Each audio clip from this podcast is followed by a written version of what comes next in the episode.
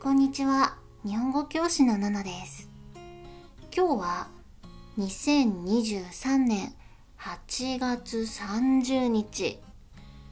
今日も東京は暑い。8月ももう終わりだけど、東京はまだまだ夏。はい、今日のテーマは、みんな、陰キャ？陽キャ？陰キャ、陽キャっていう言葉わかる？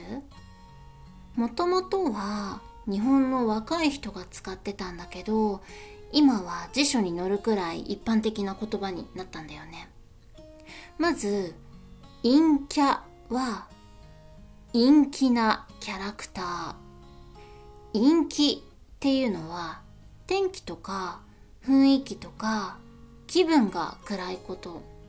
だから陰キャ、陰気なキャラクターは雰囲気とか言動が暗い人内気でコミュニケーションが苦手な人のことだよね。で、陽気は陰気の反対で天気や雰囲気や気分が明るいこと。だから陽キャはつまり明るい人のこと。みんなは陰キャと陽キャどっち？私は完全に陰キャ。ちょっと考えただけでも理由が3つあったのね。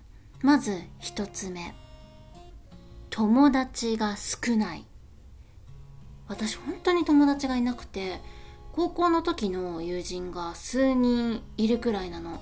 大学ではオタクだったし、全然友達できなくて。しかも一人で行動するのが好き。たまに休みの日に美術館とか行くんだけど、それも一人で行くのが好き。誰かと一緒に行くと、なんか人のペースを気にしなきゃいけないじゃん。気を使うのも気を使われるのも嫌だから一人でゆっくり自分のペースで見たいのね次私が陰キャな理由2つ目。お家大好き。もう休みの日はだいたい家でネットフリネットフリックスを見てる。あとはブログを書いたり本を読んだり掃除。掃除っていうかうん家を片付けることが大好きでいつも何か捨てるものがないか探してる。次。私が陰キャな理由3つ目。大人数の人たちがワイワイ楽しんでいるところに入っていくのが苦手。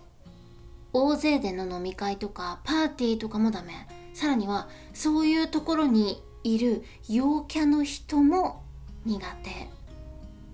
ね？超陰キャでしょ？でさっき試しに陰キャ診断テストっていうのがあってやってみたの。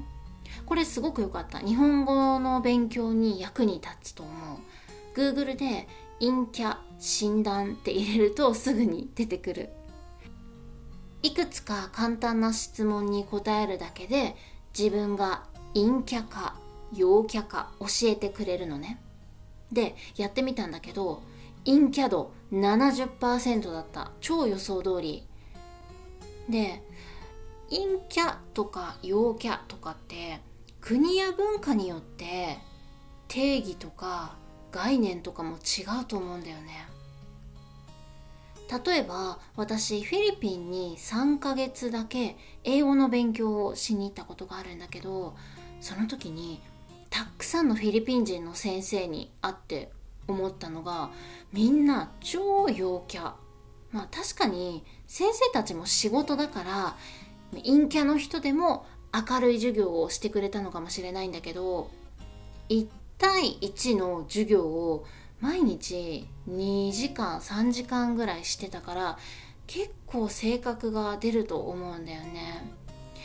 でもみんな明るくてああいいなって毎日思ってた。こんな風に陰キャの私からすると陽キャの人いいな羨ましいなって思うんだけど陽キャの人は陽キャの人で悩みがあるのかな？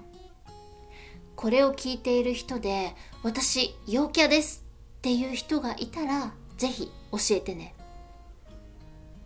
陰キャですっていう人は私と友達になろう。というわけで今日も最後まで聞いてくれてありがとう。日本語教師のナナでした。